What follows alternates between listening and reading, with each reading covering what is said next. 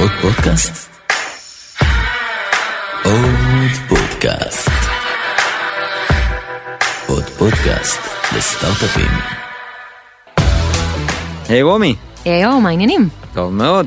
ולכם ברוכים הבאים לפרק נוסף בסדרה ה transformers, שיחות עם האנשים שמובילים חדשנות. אני אורה מאירי, דירקטור חדשנות גלובלי ב Procter & Gamble, ואיתי רומי דוידור, שותפה מייסדת של קהילת Catalyst IL, וכיום מנהלת השיווק של הסטארט-אפ סטוק. בטרנספורמרים נדבר על התהליכים, המתודולוגיות והאתגרים העומדים בפני כל מנהלי החדשנות במסע האישי שלהם להובלת שינוי משמעותי בארגון. בכל פרק נארח לשיחה את האנשים שעושים את זה בפועל, אלה שמנהלים פיילוטים עם סטארט-אפים, נאבקים ביחידות העסקיות, רותמים את העובדים וההנהלה הבכירה, וישתפו איתנו ממש כאן בתובנות וכישלונות מהדרך. אז מי שנמצאת איתנו היום זו הדר פודה המופלאה, מנהלת החדשנות של פורש. היי הדר, היי חברים, מה נשמע? איזה כיף להיות כאן. כיף שאת איתנו. לגמרי. אז uh, ספרי לנו קצת, uh, מי זו הדר, איך הגעת לתפקיד בעצם. טוב, שאלה גדולה, ננסה לעשות אותה זריז. אבל אה, כן, הדר, 33, אה, אימא צעירה ונשואה לחבר הכי טוב שלי שהכרתי ב-8200, אימא לתינוק בן שלושה וחצי חודשים בשם תום. אל טוב. תודה, תודה. ימים ללא שינה, אבל, אבל אני לחלוטין מאוהבת וזה הדבר הכי כיף.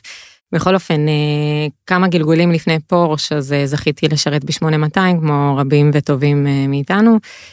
אחר כך למדתי משפטים ומנהל מנהל עסקים, מאוד רציתי לשלב את העולמות של הייטק לצד המשפטים וזכיתי לעבוד בשני משרדים מובילים, בשיבולת ואחר כך בשנהב. עבדתי עם סטארט-אפים כמו היפו וקרנות כמו סקויה וככה במשך שנתיים וחצי באמת זכיתי ללוות עסקאות קטנות כגדולות, להיות לעזר ליזמים ממש בתהליכים מורכבים עד מכירה של חברות, אקזיטים וכולי. עם ההתגלגלות וככל שעבדתי יותר ויותר עם יזמים הגעתי להפנמה הזאת שכשאני מדברת איתם אסטרטגיה וביזנס אני הרבה יותר מתלהבת והרבה יותר מהפלפולים המשפטיים ובאמת לימים הגעתי לאיזושהי צומת שבה אמרתי טוב אני חייבת לעשות את הסוויץ' הזה כי אני לא באמת מגשימה את עצמי. ומפה לשם בעלי ואני עמדנו בכלל לעבור לניו יורק אבל בכנס רגיל של היחידה ב-8200 נתקלתי בקולגה שאני מאוד אוהבת ומעריכה מהיחידה בשם עמית הראל שעבד ועדיין עובד בדלויט. הוא אמר לי את לא עוברת לשום מקום ואנחנו נקים ביחד יחידה חדשה שהיא שתה בין דלויט ארצות הברית וישראל. באמת לימים חברנו והקמנו מה שהיום נקרא דלויט קטליסט דאז היה נקרא innovation tech terminal. הרמנו צוות מופלא של אנשים שבאמת המטרה העיקרית הייתה לקחת הלקוחות הכי גדולים של דלויט בעולם האסטרטגיים ולעזור להם to tap into the Israeli ecosystem through investments, acquisitions ו-deployments של טכנולוגיה באמת עבדנו ביריעה מאוד רחבה של תחומים מפינטק ואינשורנס וריטייל וממש אוטומוטיב וכולי. וגרמנו להם להגיע לתובנות של לא נקודתית לפתור איזשהו צורך טכנולוגי על ידי הטמעה של טכנולוגיה אלא באמת חלקם הקימו כאן R&D Center, Innovation Center וכולי וממש הצליחו לעשות שינויים מאוד מאוד משמעותיים על ידי טכנולוגיה ישראלית. אז שם הייתי במשך שנתיים וחצי באמת הובלנו תהליכים עשינו עשרות פרויקטים ליווינו CIOs ו-CEOs של פורצ'ן 100 ממש היה פרק זמן מאוד מאוד מעניין ומעשיר עם באמת אנשים נפלאים. ולימים באמת בזכות העבודה הזו הגיעו אליי כל מיני גופים עם הצעות כאלה ואחרות שבאמת אחד הגופים היה פורש בהתחלה אני הייתי מאוד אמביוולנטית לא הבנתי מה, מה הם מגיעים אליי אפילו עשיתי את השיחה הראשונית זה יהיה מצחיק לשמוע אבל במשרדים של דלויט לא באמת לא היה לי ברור מה הם רוצים. אבל ככל שדיברתי איתם והשיחה והפגישות היו מאוד ממושכות תהליך הגיוסים היה מאוד מאוד ארוך כאלה ארגון גרמני ו- ומסורתי. הבנתי שאני רוצה להיכנס לדרייבר סיט ולהיות מקבלת ההחלטות בניגוד לכל מיני service provider שבכובעים הקודמים שלי שהייתי עורכת דין שהייתי management consultant נתנו כל מיני עצות אבל בסוף היו מקבלי החלטות בארגון עצמו. ורציתי ורציתי באמת להצטרף לארגון ולחוות את הביקורתיות שלו ואת התהליכים ולראות את החדשנות מבפנים. זה היה בשלהי 2018 בעצם עם ההצטרפות שלי הקמנו באופן רשמי את הפעילות של פורש בישראל. חברה אליי אה, קולגה בשם טליה רפאלי, מהממת, שאני מאוד אוהבת אה, ועובדת איתי עד היום. בעצם הפעילות שלנו, אה, על רגל אחת נספר אותה, היא, אה, יש לה שני נדבכים. אחד, אנחנו Open Innovation אה, Center, או פלטפורם שכל המטרה שלו היא להנגיש את הטכנולוגיות הכי מעניינות שיש בישראל אבל גם שיש בעולם ושיכולות להיות אסטרטגיות לפורש. בשלל מאוד מאוד רחב אה, של תחומים, ממש לא רק אוטומוטיב, זה אולי התפיסה השגויה של אה, הרבה מהיזמים שפוגשים אותנו, חושבים שאנחנו רק מסתכלים על אה, אוטונומוס וכאלה ו-DMS, Driver Monitoring Systems ודברים שאך ורק רכב, חלילה. אנחנו מסתכלים על כל דבר שיכול להיות דיסרופטיבי ואסטרטגי לפורשה, זה יכול להיות באמת גם ברמה של סייבר לחברה, וזה יכול להיות ברמה של ה dealership להעניק חוויה למשתמש שהיא נעימה, וזה יכול להיות אפילו ברמה של תהליכי HR יותר אג'ילים ויותר data oriented. וכמובן כמובן אה, שכל המפעלים שלנו אז industry 4 ו supply chain ואין ספור תחומים שאנחנו אה, נוגעים בהם. העבודה היא כמובן עם, אה, עם ה-R&D, אנחנו לא עושים את הפרויקטים כאן, והמטרה שלנו היא בסוף להטמיע את הטכנולוגיות, זאת אומרת לא לעשות כמה POCs שאפשר בזה, אנחנו לא איזשהו גוף מחקר, המטרה היא לא רק לגעת ולשחק עם טכנולוגיות, אלא באמת לראות אותם בסוף מוטמעות, אם זה במפעלים, אם זה ברכבים, אם זה במחשבים של, של העובדים שלנו וכיוצא בזה. לצד זה באמת יש לנו פעילות של השקעות, ההשקעות הן כמובן אסטרטגיות, אז אם יש לנו באמת איזשהו פרויקט שהוא מוצלח ומבשיל, ובצד השני, קרי ב-headquarters יש לנו איזשהו decision maker שיש ביין מאוד רציני, שהוא מאמין מאוד מאוד בטכנולוגיה, אז אנחנו יודעים גם להשקיע. משום שההשקעות הן אסטרטגיות אז התהליך הוא יותר מורכב ויותר ממושך מהשקעות אה, פיננסיות כן. אבל אה, אבל זכינו עד היום להשקיע גם בסטארט-אפים גם בקרנות אה, בישראל וזה גם נדבך חשוב בעבודה שלנו. טוב נשמע מרתק אנחנו מה שנקרא נעשה גם deep dive על כל אחד מהדברים האלה בהמשך השיחה. ותמיד השאלה הראשונה שאני ואור שואלים והיא היחידה ככה שחוזרת על עצמה מול כל מנהל או מנהלת חדשנות שיושבים כאן מולנו היא מה בעצם ההגדרה לחדשנות אה, מבחינתך? והאם היא בעצם השתנתה מהרגע שב-2018 נכנס לפורשה ומה שחשבת על מה זה חדשנות, ומה שנקרא היום 2021. אז בעיניי זו שאלה מעולה ומאוד לא טריוויאלית, כי כולנו כל הזמן אומרים את המילה הזו והיא מאוד מאוד שגורה בפינו, אבל uh, אני אגיד אפילו שלא רק בכובע הזה, גם בכובע uh, הקודם שלי בדלויט, uh, כל הזמן אמרנו אותו ואת המושג הזה חדשנות.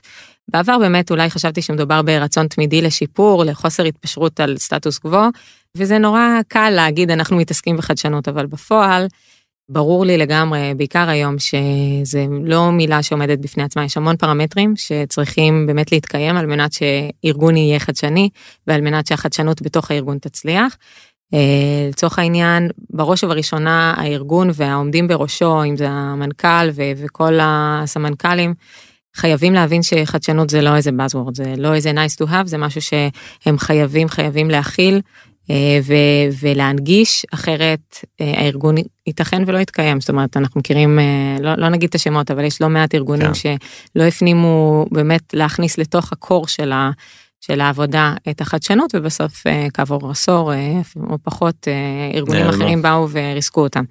אז בראש ובראשונה העומדים בחברה המנכ"ל ואחרים צריכים להאמין. אחר כך זה גם צריך בעיניי מאוד לחלחל לתוך העובדים כי בסוף העובדים הם אלה שמקבלים או לא מקבלים לא מאשרים פרויקטים מסוימים. ואם אה, ראש צוות לצורך העניין הוא סוג של גייט קיפר ואומר אני מעדיף טכנולוגיה שאני היום מתמודד איתה או מתודולוגיה של עבודה שהיא מה שנוח לי כי אני עושה, עושה בחמש או עשר שנים האחרונות, אם הם לא יבינו שהם חייבים אה, לחדש ולאתגר את עצמם, גם אם זה מוציא אותם מהקומפורט זון שלהם, אה, אז זה גם, בסוף לא משנה כמה המנכ"ל חורט על דגלו חדשנות, בסוף גם עם רמת העובד, אם הוא לא מאמין, זה לא יצליח. אחר כך כמובן זה לעולמות היותר פרגמטיים. כמובן שצריך לתקצב את זה כמו שצריך, חדשנות זה לא משהו שאפשר לעשות אה, פרו בונו או בשקל וחצי. אה, התהליכים הם בדרך כלל ממושכים, כשהחדשנות היא אמיתית והיא ממש בקור של החברה ולשנות אה, מתודולוגיות של עבודה, לשנות שימוש בכלים מסוימים, זה מצריך לא רק כסף אלא גם תהליך של הטמעה, תהליך של, של בכלל אדפטציה. ולכן אי אפשר למדוד את זה באולי ספרינטים של 90 יום או ספרינטים שארגונים אה, כאלה ואחרים רגילים להם, צריך לדעת ב projection של כל מיני תחזיות שהארגון אה, בונה לעצמו. אה, כמובן לבנות את המיילסטונים של מה, מה אנחנו רוצים כדי למדוד את ההצלחה וכמובן להגדיר מהם המדדים שבגינם מרגישים שהארגון באמת מצליח אה, להשתמש בחדשנות אבל לא לקחת בחשבון ש, שזה קורה instantly זה ממש תהליך שהוא ממושך. ועוד חלק משמעותי זה תהליכים של corporate governance שבעיניי חייבים להשתנות. אה, ארגונים הרי יודעים אה, להיות מאוד בירוקרטיים בתהליכים של אישורים וכולי, אבל אם הם לא ינגישו את התהליך קבלת החלטות ואת כל corporate governance שלהם אה, ויעשו אדפטציה שתתאים ותהיה הולמת לסביבה שעובדת עם טכנולוגיות ועם סטארט-אפים, אז בחיים, בחיים הסטארט-אפ וה, והארגון הגדול לא יצליחו לעבוד. ניתן כדוגמה הכי ברורה מאליה, אם, אם המחלקת legal אה, לא יודעת אה, מהר מאוד אה, לחתום על NDA ו, ולהריץ תהליכים או להריץ אישורים על כספים וכאלה, שום, שום engagement עם סטארט-אפ לא באמת יבשיל. חד משמעית, זה, סליחה שאני ככה נכנס לך באמצע, אבל זה מאוד מזכיר לי את הדברים שקורים אצלנו. אצלנו יש תהליך שנקרא fast track, שזה בעצם מתודולוגיה שונה לחלוטין לעבודה עם סטארט-אפים, גם מבחינת תנאי התשלום וכדומה. אבל זה יותר מזה, זה בעיקר מה שאמרת באמת על ליגל, זה ההבנה שאוקיי, לנו, לחברות הגדולות, יש מחלקות ליגל ויועצים ויועצים, אבל בסוף הסטארט-אפ הקטן של השלושה, חמישה אנשים, אין לו איזה ליגל פנימי, הוא על כל שינוי קטן שהצוות אצלנו עושה, צריך עכשיו לשלם לעורך דין חיצוני. זה עוד כסף שאין לו באמת, זה לא מתוקצב. זה באמת אה, הבנה ש, שמדובר בשתי חיות שונות. צריך אה, להתאים את זה אחד לשני. אדר, אה, סיפרת לנו ככה בהתחלה שבעצם יש לכם שתי פעולות uh, עיקריות, אחד זה Open Innovation והפעילות השנייה זה ה-Investment. ספרי לנו טיפה על הפעילות היומיומית שלך בתוך ה... הארגון וה-Open Innovation. מעולה. אז uh, על מנת להגיע בכלל לסטארט-אפים שמעניינים שוב בספקטרום המאוד מאוד רחב שאנחנו מכסים, אם זה Sustainability, Industry 4, אוטומוטיב וכו', אנחנו כמובן צריכים להיות uh, on the top of our game בקטע של להכיר טכנולוגיות, לא רק חברות בשלות, אלא גם חברות שממש בתחילת הדרך, ועל מנת להכיר כל כך הרבה סטארט-אפים, צריך באמת להכיר את התעשייה היטב, צריך לה, להגיע לכנסים, צריך לדעת לקרוא, צריך לדבר עם כל ה-decision makers, stakeholders, אם זה אקסלרטורים וקרנות, ובאמת כל הגופים החשובים בתעשייה, ולא אך ורק לדבר עם סטארט-אפים. הרצון שלנו בסוף להביא טכנולוגיה הוא לא יכול להתבסס רק על שיטה של פול או פוש ולכן אנחנו עובדים בשיטה שהיא דואלית. אה, מה זה אומר? זה אומר שמצד אחד אנחנו מדברים עם סטארט-אפים ואם לימים איזשהו סטארט-אפ מאוד מאוד מרגש אותנו גם אם לא קיבלנו איזושהי בקשה מהארגון אה, אבל הסטארט-אפ באמת אנחנו חושבים שהוא טוב אז התפקיד שלנו הוא למצוא את ההזדמנות הנכונה זה באמת אה, הטיימינג כאן הוא קריטי, אבל להביא את החברה להזדמנות ולפרויקט הנכון, לאיש האדם, לאדם הנכון בארגון ובנקודת הזמן הנכונה. זה כזה bottom up, זה, זה תהליך של push. תהליך של pull כמובן זה לדבר עם כמה שיותר stake uh, הולדרים בתוך business uh, units בתוך הארגון, אם זה ב-R&D ובגופים אחרים, להבין את הצרכים שלהם, להבין מה היום באג'נדה שלהם. מה הם רוצים לפתור, אם זה בעיות uh, עסקיות, בעיות uh, טכנולוגיות וכיוצא בזה, ובאמת לפתור אותם, לעשות screening uh, ו scouting של טכנולוגיות.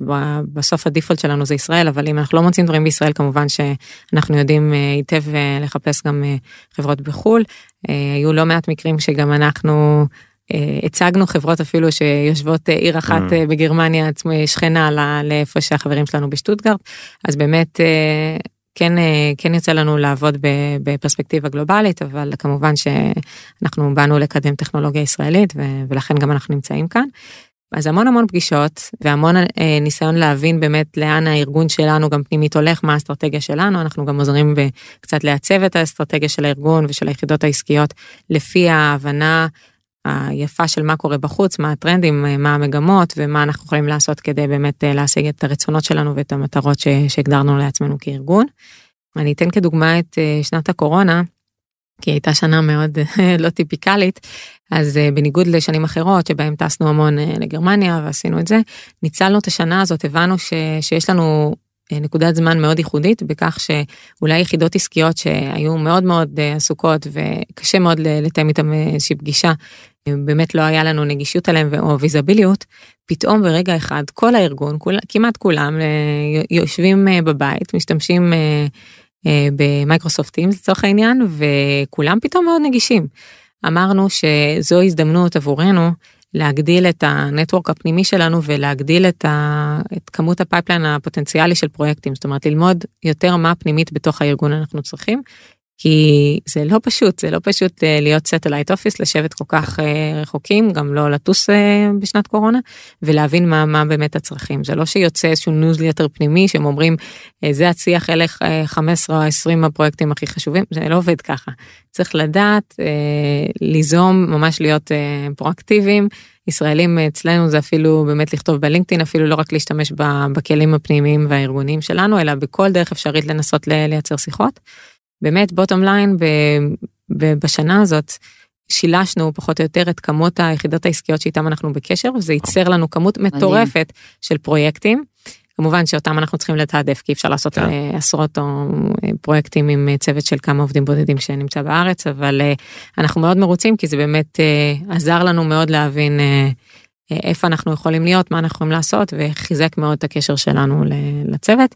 כשאנחנו הצגנו את, אה, את הפעילות שלנו וסיכמנו את שנת 2020, הצגנו את זה כמובן בזום לדפיוטי CEO, למספר 2 בפור, שהוא גם ה-CFO, אה, ל-CIO, שהוא גם ה-CEO של פורש דיגיטל, שזה החברה הבת שאליה אנחנו משתייכים, הם היו נפעמים, הם היו בשוק ואמרו, תביאו, אנחנו צריכים יותר מכם מה אצלנו. מה שנקרא, bring it on.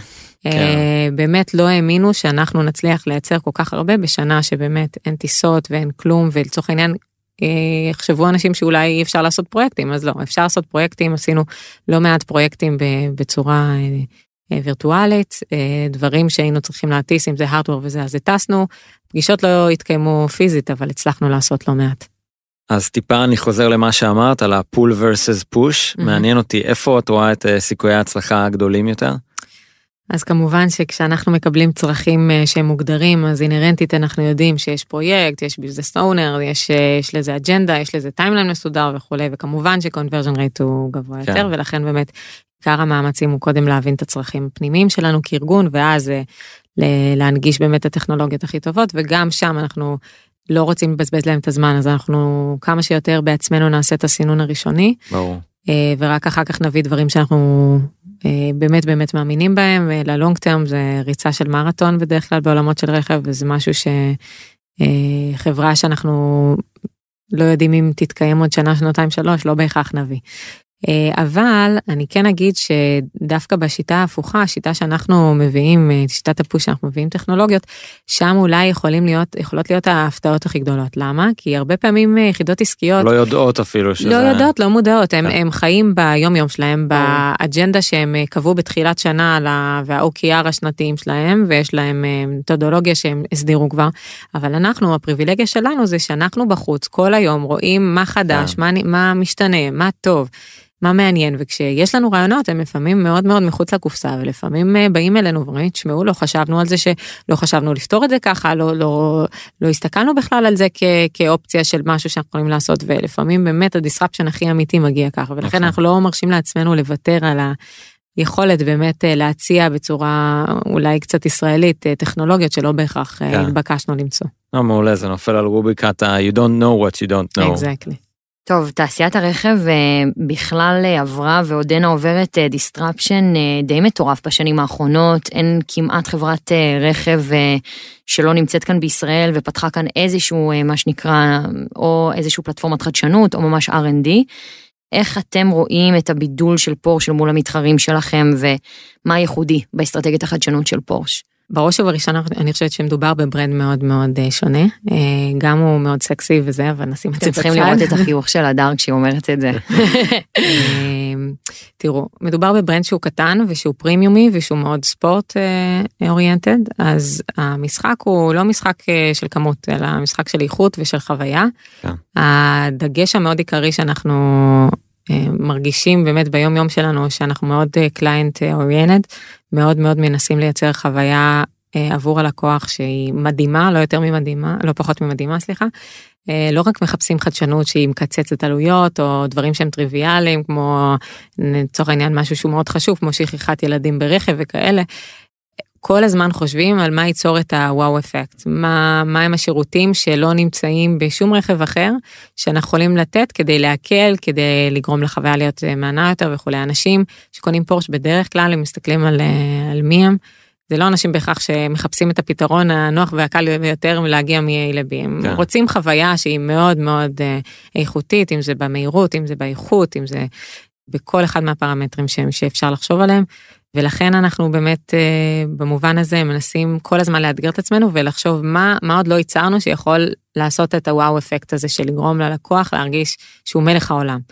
אני חושבת שזה מאוד אה, ייחודי וכיף אה, לחפש כל הזמן מוצרים שהם cutting edge ושהם לא, לא נמצאים אצל המתחרים וזה דבר אחד שהוא נחמד. העובדה גם שהברנד קטן ויש כמה עשרות אלפי עובדים בודדים מהווה עבורנו גם יתרון בתהליך של קבלת החלטות. כי תארו לכם שהיינו ארגון של מאות אלפי עובדים הכל הרבה יותר סבוך ובירוקרטי אי אפשר בהכרח לעבוד מהר או לעבוד עם סטארט-אפ בצורה שהיא נוחה. עבורנו יחסית אנחנו יכולים אה, לעבוד אה, בצורה מהירה ולא אחת אמרו לנו סטארט-אפים שאנחנו שהם מאוד אה, מתרג... לא רק מתרגשים לעבוד איתנו כי זה ברנד מאוד שכיף ל... ל... להשתייך אליו או להיות מש... אה, עם זיקה אליו זה גם באמת אה, קיבלו איזשהו מענה מאוד מאוד מהיר לצרכים שלהם.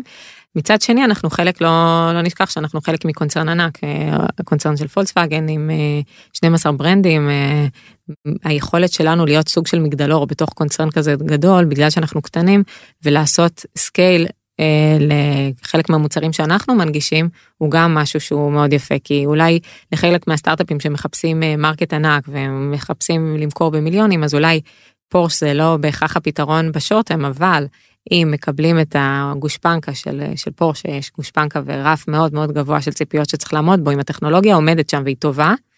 אז אחר כך לעשות scaling ולהיכנס ליתר דריסת רגל בתוך הארגון. אין אין דריסת רגל טובה מזו זאת אומרת זו דרך ממש ממש מצוינת להיכנס לארגון כמובן שברנדים אחרים עושים את זה ו- ויכולים לעשות את זה מצוין, אבל אצלנו מניסיוננו עשינו את זה כמה פעמים, זה היה נפלא. ויש באמת שיתופי פעולה בין יחידות החדשנות uh, בתוך הקונצרן? חד משמעית, אני חושבת שזה אחד היתרונות המשמעותיים uh, של פולקסווגן. Uh, גם בארץ אגב הקימו את קונקט, זה, זה המטריה ש- שעוזרת uh, לחבר בין הברנדים השונים היא לא רק משויכת לפולקסווגן אלא ממש לכל הקבוצה. אנחנו ממש נפגשים, ה scouters אם זה בארץ עושים גם שיחות טלפוניות, גם מפגשים חודשיים, כל הזמן משתפים פעולה זה עם זה ובאמת יש מקרים שצורך העניין אה, בתעדוף או באג'נדה של אה, ברנד אחד הם לא יכולים להכניס ללו"ז שלהם אה, איזשהו איזשהו פרויקט אבל מעבירים את זה לברנד אחר ולפעמים עושים ביחד משתפים פעולה מביאים את מיטב המוחות כזה כמו קבוצה כזה סגורה ובאמת מריצים תהליכים בצורה הרבה יותר אופטימלית. אז חד משמעית יש כוח מאוד מאוד חזק להיותנו חלק מכזה קונצרן מוצלח עובד אה, בצורת אה, תקשורת אה, נהדרת. זה מאוד לא מובן מאליו דרך אגב, זאת אומרת היכולת של כמה ברנדים לדבר אחד עם השני, להעביר טכנולוגיה, להעביר ידע, זה לא מובן מאליו, זה, זה משמח לשמוע. כן, אז אנחנו באמת בזכות השת"פ הזה המוצלח והפורה שיש בארץ, גם עם קונקט ועם ה scouters האחרים שנמצאים בברנדים השונים, הצלחנו כמה כמה פרויקטים להריץ עם כמה סטארט-אפים ש, שזכו לעבוד עם כמה ברנדים ולא רק עם אחד. לימים בסוף תמיד יהיה זה שהברנד שמוביל אה, בסוף אה, ממאמצי אה, מצרכים של כוח ושל כסף ויעילות וכולי כן יש חשיבות לעשות את החלוקה הזאת. אפשר לעשות הכל במקביל אבל זה נפלא. דבר נוסף שאני חושבת מאוד חזק אצלנו זה הרצון שלנו להיות חדשניים אבל במובנים של קידום גם שהוא טוב עבור הסביבה. אחד מהם זה עולם הקיימות, ה sustainability. בפורשה הבינו מזמן ש, שאנחנו רוצים אה, להוריד את ה-carbon footprint שלנו ואנחנו רוצים להיות אה, אולי אספירציה היא להיות הברנד הכי ירוק בעולם הכי sustainable. אה, לצורך זה באמת ב2019 השיקו את, את הטייקן את הרכב ה fully electric הראשון שלנו המכירות שלו עולות אה, בקצב אקס- אקספוננציאלי ומראות בכלל כמה הדרישה לשם קיימת. גם מחלקים אותו לכל עובד, נכון? וואי וואי וואי. דבר שדבר נחמד לראות שבשנה האחרונה 50% מהמכירות שלנו היו בכלל אה, לקהל שהוא חדש זאת אומרת אנחנו נכנסנו לסגמנט של אנשים של אה, שקונים electric vehicles שאולי לא היו חושבים לקנות פורשה אבל עכשיו אה, בזכות המגמה החדשה אז אנחנו נכנסים אה, ומרחיבים את ה client base שלנו. אני אגיד אבל בעולם של sustainability אנחנו לא עוצרים רק בלהקים בעצמנו דברים שהם הם מפעלים שהם sustainable מכוניות שהם electric אלא אה, אנחנו מנסים או שואפים שכל שרשרת האספקה שלנו עד אחרון הספקים זה לא רק tier 1 ממש מסתכם בכל שרשרת האספקה עד ממש מוצרי הגלם שכולם יעבדו בצורה הכי ירוקה שיש זה אומר שאנחנו בעצמנו מנסים להגדיל אה, traceability ו-transparency לגבי ה-supply chain לגבי המקורות של, ה, של כל אחד מהקומפוננטות שאנחנו מקבלים. אה, וכדי להפוך באמת את, ה, את הרכבים שלנו ואת כל תהליך הייצור לכמה שיותר ירוק.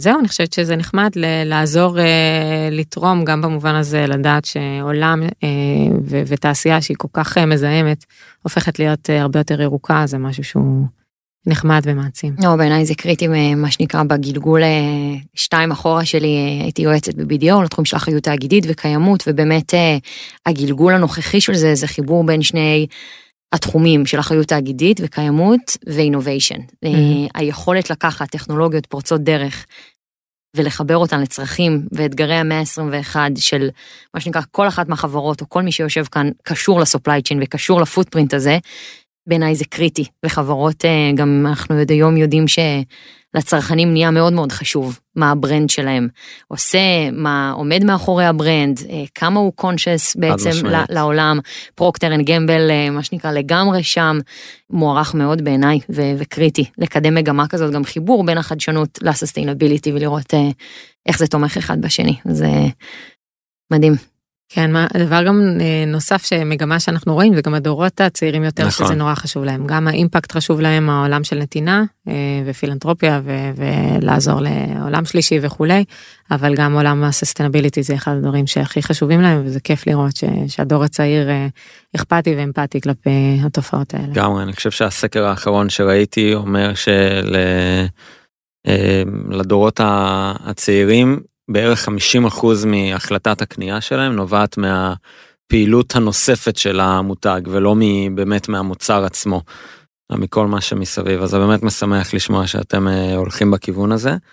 אבל אם אנחנו שנייה שמים את זה בצד, אחרי כל מה שתיארת וסיפרת, עדיין אני חושב שמצב התחבורה בעולם, אבל ספציפית בישראל וספציפית בגוש דן, הוא, בוא נגיד ככה, הוא לא מזהיר במיוחד. מה לדעתך הפתרון בטווח הארוך ואיך פורש נכנסת לתמונה? אז אני לא יודעת אם אני באופן ישיר אצליח לפתור את הפקקים בדן גוש דן אבל זה בסדר, אנחנו צריכים הרבה אנשים, מה שנקרא, עם הרבה מוטיבציה וידע לעשות את זה. לגמרי.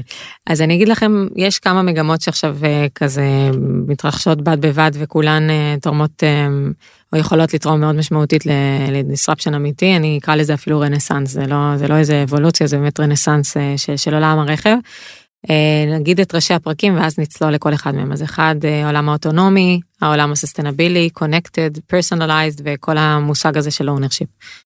אמ, אז בעצם בעולמות של אה, נהיגה אוטונומית כמובן שזה ייקח אה, זה לוקח זמן זה גם אה, התפיסה ככל שהזמן עובר מבינים שזה לוקח לא כל כך מהר. שזה לא כל כך כן, מהר. עוד זה- שנתיים כולנו ניסע, נקרא עיתון, תוך כדי, נוריד את הילד, זה, זה לא, כן, מה שנקרא. זה לא, לא, לא נקרא לזה low hanging fruit, זה משהו שקורה, שייקח לו זמן, אבל הוא יהפוך את הנהיגה להרבה יותר בטוחה, כי ידוע אה, שרוב תאונות הדרכים הם אה, הגורם האנושי. גורם האנושי, וברגע ש- we are able to eliminate that, אז אה, הרבה הרבה פחות נפגעים. כמובן שעולם אה, נהיגה אוטונומית מביא אה, פתאום אה, לתמונה אה, סיכונים מאוד גדולים, כמו אה, סיכונים של סייבר, פריצה לרכבים וכולי, ולכן אה, על מנת שבאמת זה יקרה באופן שהוא באמת באמת בטוח, צריך אה, להפנים שא', שצריך אה, אה, לעגן את הרכב אה, בהמון שכבות של, אה, של הגנה, של סייבר וכאלה, ו,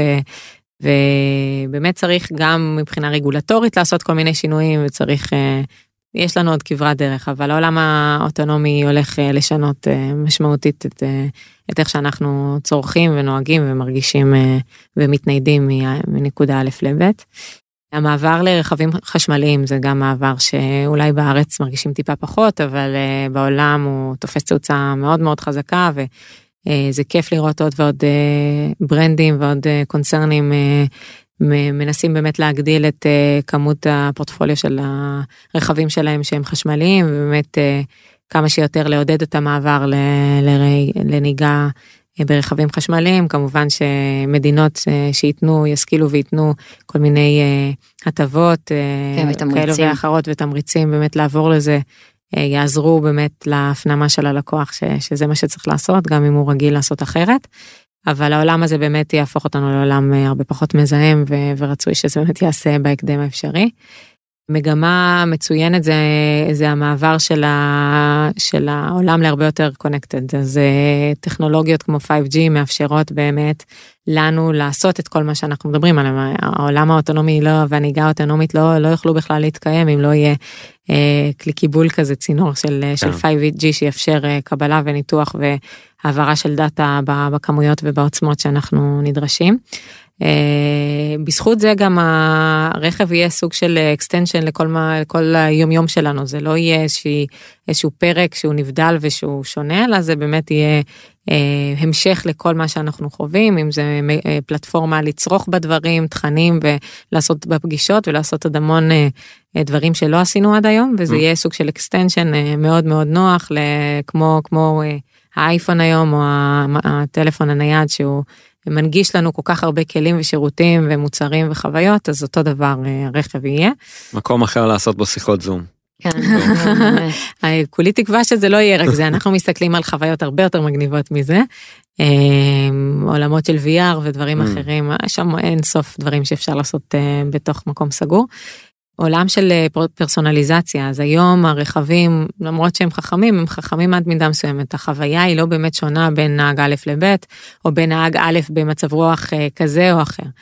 אה, הרכבים היום עוברים לפחות אצלנו גם מסתכלים על איך איך הרכב על כל הקומפוננטות בו על כל הסנסורים בו ואיך הוא יכול להשתנות באמת כדי להתאים את עצמו ולתת החוויה הכי הכי טובה לנהג ולנוסעים. גם כי הנהגים אה, יכולים להשתנות, גם אם מדובר באותה משפחה, אבל גם אם מדובר בפליט שלנו, ומוצר שהוא נצרך on demand. אה, אבל גם אפילו לנסיעה שלי בבוקר לעבודה והחזרה שלי בערב. בבוקר אני אולי אה, נורא ממוקדת וזה, ובערב אני נורא עייפה או עצבנית ו- וצריך הרכב צריך להתנהג אחרת. אז פרסונליזציה של רכב לצרכים האישיים ול-state of mind, ה-health וה... אה, וכולי של, של הנהג ושל הנוסעים יכולה להיות, להפוך את הנסיעה להרבה יותר אה, כיפית, נעימה, בטוחה וכולי. אה, מגמה אחרונה שאני רק ניגע בה בנקודה, אז כמו שנגענו בזה קודם, אם הדור הצעיר לא כל כך מאמין בקנייה של להיות בעלים של של אה, מוצרים, הוא יותר מאמין בצריכה של שירותים, כל המושג הזה של ownership אה, הוא משהו שהופך להיות יותר ויותר אנכרוניסטי, אז אה, ארגונים כמו ברנד מבינים, כמו פורש מבינים שאנחנו צריכים לשנות בכלל את מערכת היחסים שלנו עם הלקוח ולייצר מוצרים שהם, שהם לא בהכרח לקנות רכב. אז לצורך העניין, רק אנקדוטה, אז יש לנו את פורשה פספורט ופורשה כל מיני מוצרי uh, on demand כאלה שאתה יכול uh, uh, לשכור רכב או לשלם לייסנס כמו נטפליקס ולהחליף רכבים כל שבוע או כל יומיים או לקחת נסיעת עבודה יש לנו את הפורשה.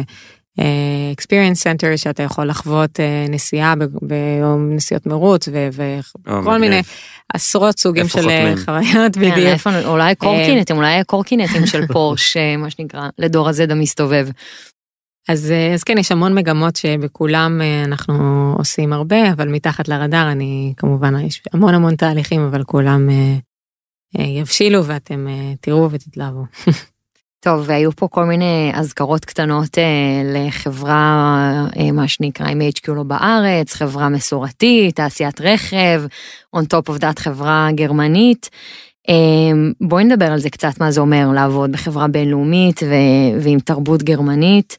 מעבר להבדלי התרבות שנראה לי כולנו יכולים ככה לחשוב עם עצמנו עליהם, מה בעיקר מאתגר, או שהיית צריכה ממש להתרגל אליו עם הכניסה לפורש? אז אני חושבת שאחד הדברים המאוד משמעותיים, אני חושבת שזה לא משנה אם הארגון גרמני או לא, ברגע שאתה עובד של, ב satellite office, אתה לא נמצא דלת ליד ה-CIO של הארגון או המנכ"ל של הארגון, אתה בסוף אין מה לעשות, אתה סוג של חייזר, במובן הזה שלא מרגישים אותך ולא רואים אותך כל יום, ואם אתה לא דואג בצורה מאוד פרואקטיבית להזכיר לאנשים שאתה קיים וש...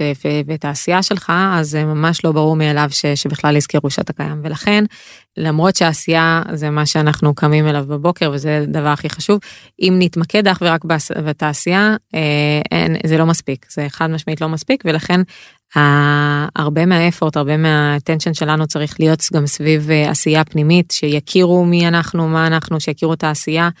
זה לא רק להתרכז בפרויקטים עצמם, אלא לדאוג כל הזמן להגדיל בעצם את הטרנספרנסי של הפרויקטים שקורים בארץ. זה אומר לא לדאוג אך ורק אה, להגיע לפגישות מסוימות, אלא אה, לדאוג שהבורד באופן מאוד תכוף ידע מה, מה העשייה, אה, באמת הרבה עבודה שהיא פנימית. אם בעבר זה צריך מאיתנו באמת לקחת את המזוודות שלנו, לארוז אותם ולהתייצב לפחות כמה פעמים בשנה ולפגוש את כל מקבלי ההחלטות אז אה, אז היום זה באמת אה, אולי בשיטת הזום אבל אסור אה, להפקיר את הדבר הזה. זאת אומרת ארגון ש... וצוות שנמצא מרוחק מהמנכ"ל או ממקבלי ההחלטות ולא באמת משכיל כל הזמן אם זה בשיטות של ניוזלטרים או בצורה רבעונית לדווח להם על הצלחות ועל ועל פרוג'קשנים וכאלה.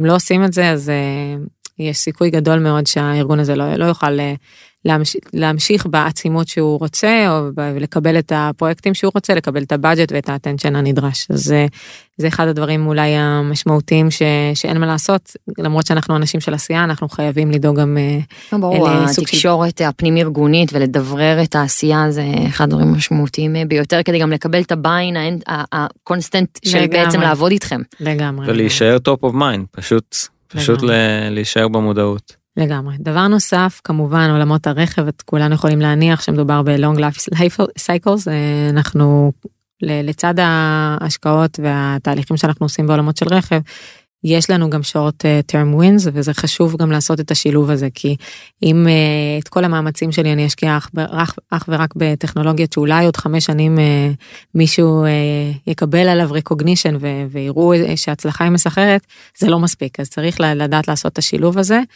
וזה השכלנו לעשות כבר בשנה הראשונה מאז ההקמה, באמת להבין מהם הצרכים אפילו בעולמות של, של IT ו, ודברים שאפשר לעשות, פרויקטים שאפשר אה, בצורה מהר מאוד לעשות אה, פסיליטציה אליהם, תהליכים שאפשר מהר מאוד להטמיע. ולצד זה עשינו גם את התהליכים הארוכים המומשכים, שם צריך אורך רוח, צריך רזיליאנס לא פחות מיזם, כי באמת מדובר בתהליכים של המון שנים. אה, הרכבים הבאים אה, תמיד מתכננים אותם אה, חמש שנים מראש וכולי ולכן הטכנולוגיות באמת וה, והסטארט-אפים התהליכים איתם מאוד מאוד מורכבים. אז צריך באמת המון המון אורך רוח. מי שרוצה רק להראות להתפאר תוך שבועיים או תוך חודש שהוא עמד ב, ביד כלשהו זה זה לא בשבילו התעשייה הזאת. באמת תעשייה קשוחה. דבר נוסף פוקוס. בסוף בסוף בסוף המשחק כאן הוא לא, כמו שאמרתי קודם, הוא לא משחק של כמה שיותר, אלא איכות ולא כמות. Uh, הרצון שלנו גם לא רק לדברר כמה שיותר אה, POC, זה להטמיע אותם. Uh, כדי להטמיע פרויקטים אנחנו צריכים לדעת איפה, ה, איפה אנחנו שמים את האטנשן שלנו, איפה אנחנו שמים את הזמן, איפה אנחנו שמים את המאמצים. ובשביל זה אין מה לעשות, אי אפשר להגיד כן לכולם, למרות שיש המון טכנולוגיות מדהימות בישראל, צריך לדעת אה, איפה להשקיע את המשאבים ואת הזמן, לא כל טכנולוגיה ולא כל סטארט-אפ אה, אנחנו יכולים להאמין ש- שאנחנו נמצא אותו מוטמע במפעלים או בחברה עצמה, ברכבים, ולכן אה, צריך לדעת להיות לייזר פוקוסט. אפשר באמת לבזבז שנתיים לפגוש כל כך הרבה סטארט-אפים מעניינים ובסוף לסיים עם את השנתיים האלה עם אפס הטמעות, ולכן צריך לדעת לקום בבוקר ולהגיד גם לא לדברים שהם מאוד מגניבים, מאוד מעניינים, עם, אה, עם סיכוי אה, שהוא פחות אה, טוב להטמעה, או, או טכנולוגיה שהיא יותר איזוטרית, פחות בקור של החברה, פחות אסטרטגית. אני חושב שלפעמים אפילו עדיף לבחור לצורך העניין את הסטארט-אפ הפחות מעניין, אבל עם סיכויי ההצלחה הגבוהים יותר, מאשר איזשהו שייני אובייקט כזה שנראה מגניב ו... ויכול להיראות סופר מעניין. לגמרי. אה, דבר נוסף, אז אה, אמריקאים, בניגוד לנו, שאנחנו לאט לאט מנסים להידמות יותר לחברינו האמריקאים, אה, סטארט-אפים יכולים לבוא עם מצגות מאוד משויפות ו storytelling מהמם, אבל לפעמים, לפעמים יש מקרים שהמספרים לא, לא עומדים שם, ואין קורלציה נקרא לזה בין, בין מצגת מאוד מהוקצעת לדמו שקורה מיד אחר כך. ולכן צריך, אנחנו מנסים להבין כשאנחנו עושים את ה pre-screening של, של חברות, שאנחנו נפגשים איתם לפני שאנחנו מביאים אותם לחברינו הגרמנים, זה לראות שבאמת יש קורלציה אמיתית, שאם מדברים על use cases, אז כל use case אה, הוא באמת אה, עובד, ושלא אה, רגע אחר כך אה, בדמו אה, אה, כולנו נראה ש, ש, שזה לא שם, שהטכנולוגיה לא שם, ורק עוד שנתיים אולי תהיה שם. אה, אז צריך, אה, באמת הם לא טולרנטים כל כך לבולשיט, לסיפורים ולבאזוורד, הם רוצים אה, לראות מספרים, רוצים לראות דברים מוצקים והוכחות. ושם צריך באמת לעבוד קצת יותר עם הישראלים, פחות שינסו למרוח או לעשות סיילס מאוד יפה, אלא יותר באמת להיות ברמה, ברמה האמיתית. מעבר לזה, תראו, אה, בסוף חברה גרמנית, עובדים, אה, חלק, חלק מהעובדים עובדים בגרמנית ולא באנגלית, ולמישהי שלא שולטת ברזי השפה הגרמנית זה, זה יכול להיות אה, קשה, יש אנשים שעדיין יכולים פתאום לכתוב איזושהי מצגת בגרמנית, או להתבאס פתאום שהסטארט-אפ שמציג להם הוא, הוא מציג באנגלית ולא mm-hmm. בגרמנית. בסוף זה ארגון, אין מה לעשות, שהוא ארגון גרמני, למרות שהוא מאוד מאוד גלובלי. ה-headquarters, החברה, המקימים של האנשים שעומדים בראשה, הם גרמנים, ו... וזה יותר קשה מארגון, לצורך העניין, שדובר אה, את השפה אה, שלנו, אנגלית. אה, כן, הדר, באמת נשמע שאתם עושים המון דברים, אה, ובמה שנקרא בהרבה מאוד רבדים, ונורא נורא מעניין אה, אותנו לדעת ולשמוע מהצד שלך מה נחשב בעינייך כהצלחה. כי כמו שאמרת, חדשנות זה לא משהו שאחרי שבועיים או אחרי חודש רואים כבר איזשהו execution, או רואים כבר איזושהי הצלחה, ודברים לוקחים זמן. ונורא מעניין איך את תופסת את זה, ואולי על המערכת יחסים, מה שנקרא, של תפיסת ההצלחה אל מול ההנהלה. שתפי okay. אותנו. אוקיי, okay. אני אנסה. אז אני בצורה הכי הכי פשוטה כמובן שאנחנו רוצים לעמוד ביעדים השנתיים גם שאנחנו הצבנו לעצמנו גם שהציבו לנו. אנחנו גם מדי שנה באופן די אה, נועז אה, מגדילים לעצמנו את היעדים ומקשיחים לעצמנו את היעדים כך שכל שנה אנחנו באמת מוציאים את עצמנו מהקומפורט זון גם כשאנחנו לא מתבקשים ואנחנו רואים שעוד איכשהו למרות שזה קשה למרות שזה לוחץ בפרט בשנת קורונה אנחנו כן מצליחים לעמוד כן מצליחים אה, לחדש ולהפתיע את עצמנו ו- ו- ולעשות את מה שאנחנו מגדירים, זה ברמת השקעות, אם זה ברמת פרויקטים, אם זה ברמת הטמעות. אמ, אבל בעיניי זה לא, זאת אומרת, זה, אם זה היה אך ורק זה, אני לא הייתי מסופקת. לי מאוד חשוב גם לקום בבוקר ולדעת שיש אימפקט למה שאני עושה, לא רק ברמה המספרית של כמה פרויקטים, אלא לדעת אה, שבסוף הם עושים אה, טוב, זה נשמע אולי קצת אה, לא, זה נשמע לא, לא. מדהים, את יושבת מול שני אנשים שקמים אה, מאותה סיבה בבוקר. אוקיי, אז אה, אם דיברנו קודם מספיק על העולמות הקיימות, אז גם בטיחות, קיימות, להפוך את כל הרכבים באמת לבטוחים יותר, לירוקים יותר, פחות מזהמים, אני חושבת שזה משהו שהוא בעיניי מאוד מאוד מעצים, אז זה משהו שאנחנו מנסים לעשות. מעבר לזה, כמובן שיש את האספקטים של הנגשה של טכנולוגיה ישראלית. בסוף אנחנו כולנו אמבסדור של, של התעשייה הביצה הישראלית. מאוד מאוד כיף לראות למרות שאנחנו בסוף בכובע שלנו המקצועי צריכים לפתור טכנולוגיה לא משנה אם החברה הישראלית אמריקאית גרמנית או סינית. אנחנו ננגיש אותה ונמצא את הטכנולוגיה הכי מתאימה. אבל אם הסטארט-אפ הזה הוא סטארט-אפ ישראלי אז זה ניצחון כפול עבורנו כי זה באמת לעזור לסטארט-אפים ישראלים לתעשייה לחברה הישראלית אה, זה מדהים. Uh, על הדרך כמובן אם יש לנו יכולת גם uh, שהתהליך יהיה נעים ויעיל והצדדים ייהנו וזה לא יהיה סיזיפי מדי ולא יהיה קשה וכולם uh, כולם יעברו את התהליך שידם על העליונה הם משיגים את כל הצרכים שלהם ולא ולא היה לא היה משהו רע בדרך אז זה גם משהו שהוא חשוב אנחנו בסוף עושים את האורכסטרציה של הפרויקטים אנחנו לא עושים את הפרויקטים בעצמם אבל גורמים לכך שהם יקרו. יש המון, אה, אני מדמה את, את התהליך הזה ל juggling עם המון המון כדורים, צריך לדאוג שהכדורים לא ייפלו. או שלא אה, יותר מדי נופלים. או שלא יותר מדי ייפלו, זה גם נכון. אה, ובשביל לעשות את זה, זה עבודה מאוד מאוד קשה, אבל היא מאוד מתגמלת. ה-2 cents שלנו, היכולת שלנו להפוך תהליכים ליותר שקופים ו... ולזרז את התהליכים זה שני דברים שהם אני חושבת משמעותיים. אנחנו גוף שהוא קטליזטור של תהליכים וגוף ששם טרנספרנסי על השולחן כבהיותנו ישראלים יש לא מעט מקומות שבהם אנחנו פתאום מדברים בעברית או פתאום נהיים מאוד כנים ושמים הכל הכל על השולחן גם אם גם אם זה דברים קשים לשני הצדדים ותהליכים בסוף מבשילים בצורה טובה יותר. דבר נוסף זה הצלחה מבחינתי זה זה לא רק שוב כמו שאמרתי קודם לא לעשות כמה שיותר פרויקטים אבל שלא יזכו לראות אור יום אלא אנחנו בוחנים מה ה conversion שלנו מפרויקט להטמעה. וככל שבאמת יש יותר הטמעות ופחות בזבוז זמן למערכת אלא יותר טכנולוגיות שהבאנו ובסוף אה, באמת אנחנו הולכים ל long term למה שנקרא מרתון עם, עם אותו סטארט-אפ. זה באמת הצלחה אמיתית מבחינתי אה, אחלה POC שלא הבשיל זה זה לא מספיק. זה נשאר באחלה POC ואנשים אולי כיפים אבל. סופר מעניין אז אדר בעצם סיפרת על היעדים שלכם וכדומה וזה באמת באמת מאוד מעניין אותי לשמוע איך אתם מגדירים את, ה, את היעדים שלכם ובכלל לדבר על, המ, על המדידה של, של פעילות החדשנות. על המדידה וגם על היחס של ההנהלה לזה. יש היום בפוש איזשהו אה, טולרנטיות לאי הצלחה או בעצם איך הם מסתכלים על זה לפרויקטים שפחות מצליחים בטווח הארוך. מה איך ההתייחסות? אז הארגון בעצמו כמו שאמרתי קודם הוא מאוד מאוד מאוד מקדם את, אה, את התפיסה החדשנית והיזמית אה, וזה כיף לראות. העומדים בראש הארגון באמת מתקצבים מאוד יפה את כל ה... out of the box thinking methodologies ולצורך כך הקימו אה, לא, לא פרויקט אחד ולא ארגון אחד, אלא לא מעט אה, סוגים ומתודולוגיות שונות כדי לאתגר את הארגון.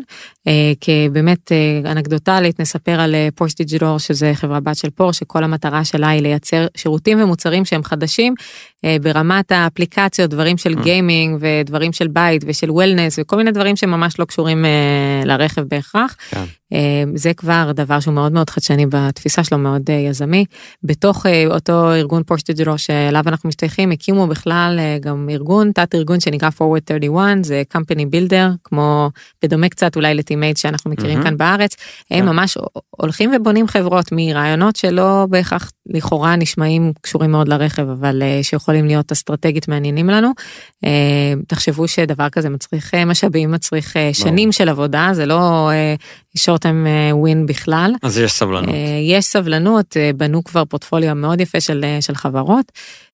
לצד זה כמובן בגלל שמדובר בארגון גרמני וגרמנים יודעים להקים חברות והם יודעים לנהל אותם כמו שצריך הם מאוד מאוד מסתכלים בסוף על bottom line ועל הכנסות ועל הוצאות וגם שם גם למרות ששנת קורונה הייתה מה, מהמוצלחות מבחינת ה brandים אנחנו אולי ה brand שהכי שרד את, ה, את הקורונה יפה מבחינת מכירות והכנסות וכולי. גם אצלנו כמו כל ארגון אה, אם היה צריך ואיפה שהיה צריך אה, עשו קיצוצים אבל אה, הפרויקטים לפחות שנעשו בארץ שום פרויקט שעשינו לא נסגר לצורך העניין בשנת קורונה זה כבר אני חושבת אומר המון על הארגון. טוב דיברנו על פרויקטים דיברנו על דברים שונים שעשיתם הדברים באמת היותר ארוכי טווח קצרי מועד כולנו יודעים שלעבוד עם סטארט-אפ זה לא מובן מאליו, הפערים הם עצומים במקצבים, בתרבות, בפרספקטיבה. שעון החול של כל אחד מהצדדים הוא מאוד שונה. ואני בעד לדבר על כישלונות או על דברים שפחות עובדים. ומעניין אותנו לשמוע אם יש משהו שככה עולה דברים שמשהו שפחות עבד פרויקט שפחות הצליח למה הוא לא הצליח אולי מה למדתם מתוך השיתוף פעולה הזה. זאת אומרת לקחת את זה לאן שאת רוצה. אז גם בעיניי שאלה חשובה בגלל שבסוף אנחנו כולנו לומדים כ- כאנשים ואנשי מקצוע הרבה יותר מהכישלונות מאשר uh, מהזכיות שלנו והניצחונות וחד משמעית צריך לתחקר כל אחד מהכישלונות האלה ול- וזה מה שהופך אותנו להיות טובים יותר. Um, אז כישלון אחד uh, שקרה בעצם משהו בסוף שאנחנו מאוד מאמינים בו שישראלי שלא הוטמע uh, היה תוצאה של או בעצם העצים לנו את החשיבות של ניהול סיכונים, של שקיפות, של אה, עובדה שאולי גורמים חיצוניים יכולים אה, להשפיע במישרין על שיתוף פעולה עם אה, חברה כזו או אחרת. זה ראשי הפרקים של מה, מה שהבנו. אני אתן ממש ב-high level כמובן בלי להיכנס לשמות את, ה, את ההתרחשות שהייתה. אז בעצם זה סטארט-אפ שמאוד מאוד מאמינים בו. ישראלי טכנולוגיה מהממת שאין שנייה לה בעולם. אה, שהטכנולוגיה היא בסוף טכנולוגיה כמובן סאסית, טכנולוגיה עם IP מדהים, אבל בסוף הם לא מדלברים את ההארדוור, והפתרון כן משלב איזשהו הארדוור אלמנט, שכדי בעצם לחבור לפור, שהם הם הגיעו עם איזשהו טיר 1. כמובן כשאנחנו בוחנים כאלה שת"פים אז בדרך כלל זה הולך בתהליכים של מכרז שאנחנו בודקים כמה טירואנים ולאותו מכרז הגיעו מספר טירואנים כשאותו סטארט-אפ שאנחנו מאמינים בו לצורך העניין חבר לאיזשהו טירואן מאוד מאוד חזק ו- ולכאורה הכל היה נראה מאוד מאוד מבטיח כבר כולנו תלינו את יהבנו בכך שנראה ברכבים הבאים את הטכנולוגיה הזאת. אבל אותו טיר 1 בסוף הוא זה שהציע את המחיר כדי לזכות במכרז ולא הסטארט-אפ הסטארט-אפ הביא כמובן on top of הטכנולוגיה הזאת הוא הציע את המחיר המאוד סמלי שלו הם היו מאוד קומפטיטיב. אבל בסוף הם לא ניצחו למה בגלל שלא הייתה שקיפות מספיק טובה או שאותו טיר 1 לא בוא נגיד לא היה לא רצה להיות as competitive as, as the startup הם באו עם הצעה שהיא יותר גבוהה מה, מהטיר 1 השני מהספק השני. ואחרי שנים של עבודה של הסטארט-אפ הזה והמון המון תקוות, כל הקולבורציה הזאת נפלה בעצם. וואו. אני לא יכולה לתאר בכלל את התחושות כן. ש, שחווינו ומה ניסינו לעשות כדי ש, שהקולבורציה הזאת לא, לא תיפול. ועד היום אותו מנכ"ל לא מסרב להאמין ו, ועושה כל מה שיכול כדי שעדיין העניינים יבשילו ויקרמו עור וגידים ויכול מאוד להיות שזה יקרה פשוט באותה נקודת זמן ואותו מכרז ספציפית שהיינו בטוחים ש, שהם יזכו הם לא זכו בגלל גורם אחר שהכשיל לנו את הסיפור. אז צריך לקחת זה בעצם המסקנות אמרתי בהתחלה צריך נורא לעשות ניהול סיכונים צריך לקחת בחשבון שלא רק הפרמטרים שאנחנו חושבים שיכריעו הם מה שיכריע המון אלמנטים חיצוניים יכולים פשוט להרוס הכל. שקיפות היא קריטית כל כל אחד מהצדדים בארגון גם אם זה third parties שמעורבים חייבים באמת כמה שיותר להגדיל את השקיפות וזהו. השקיפות זה קריטי לפעמים אנחנו רואים מרוב שסטארט-אפ רוצה לחבור רוצה לעשות שיתוף פעולה רוצה לזכות מה שנקרא לעבוד עם פורשה או עם פרוקטר או עם brand ענק. מה שנקרא עושים קיצורי דרך משמיטים קצת פרטים לא מגלים או חושפים הכל ובסופו של דבר זה מתגלה זה נחשף. וזה יכול לשים רגל עצומה גם להם מבחינת השם שלהם בתעשייה בסופו של דבר וגם את זה רואים. וגם לבזבז המון המון משאבים וזמן של, של כולם וזה משהו שלא מעט מה שאנחנו שומעים כאלה לא מעט מקרים אז כן, שקיפות. עוד, לגמרי עוד משהו לגבי שקיפות זה אני נתקל או הייתי נתקל בלא מעט סטארט-אפים שרצו כל הזמן להגיד כן גם את זה אנחנו נעשה גם את זה כזה over promising רק כי הם כל כך רוצים להשיג את, ה, נכון. את החוזה ואני אומר לך אני תמיד אומר להם תגידו רק מה שאתם יכולים לעשות. תתמקדו ב point of difference שלכם אל תתבזרו יותר מדי כי בסוף תהפכו לתלויים באותו לקוח אם זה בנו או בכל לקוח אחר וחבל זה תלות מסוכנת. לגמרי I couldn't agree with you more אנחנו תמיד אומרים under promise and over deliver. לגמרי אם זה יעדים אם זה פיצ'רים אם זה תוצאות תמיד. כן, ככל שנראה יותר אנשים שעובדים במתודולוגיה הזו ולא ב-fake it till you make it, אז נצליח. כן, שזה מאוד ישראלי דרך אגב, אז מה שנקרא סטארט-אפים ששומעים אותנו, מה שנקרא מסר עבורכם. לגמרי. טוב, אז אדר, אנחנו מתקרבים לסיום. ככה, שאלה אחרונה אולי למאזינים שלנו, יש לך איזה ספר או סרט שאת ממליצה עליו, משהו שליווה או תמך בך במהלך העשייה שלך?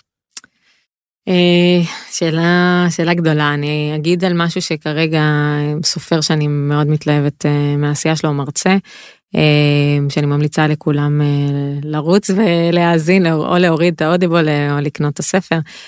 קוראים לו אדם גרנט הוא מאוד מאוד דומה ומאוד מזכיר את פרופסור דן אריאלי הנפלא. מה שאני אוהבת אצלו זה שלמרות שהספרים שלו מקצועיים הוא יודע לטבל אותם כל נקודה שהוא מנסה להעביר כל מסר עם כל כך הרבה נרטיבים מעניינים וסיפורים ואנקדוטות ובאמת מצליח מאוד מאוד לעניין אותי אני מקשיבה לו באודיבול. אז בשעות הקטנות של הלילה הוא איכשהו מצליח לגרום לי להישאר מרוכזת ולהתלהב מהרעיונות שלו. הוא המון חוקר סוגיות של יצירתיות ונון קונפורמיסטיות חשיבה ביקורתית וגם אם אין לזה השלכה מיידית בעשייה היומיומית שלי אני בטוחה שזה שזה משפיע עליי שוב בעשייה ביקורתית ברצון לחדש להיות יצירתית. כן לי הוא תרם מאוד בשנה האחרונה. יש הכנסנו, הכנסנו לרשימה, מהמם. יש שני. ספרים, אני לא יודעת אם אמרתי, אה, Think Again ו-Individual. אלה שני ספרים מעולה. נוטד. טוב, אז הדר, המון המון המון תודה. היה מעולה. פשוט מעולה. ולכם, אה, קודם כל לך, רומי, תודה רבה. תודה, אור. ולכם המאזינים, תודה רבה שהייתם איתנו. רומי ואני מחכים לכם בפרק הבא של הטרנספורמרים.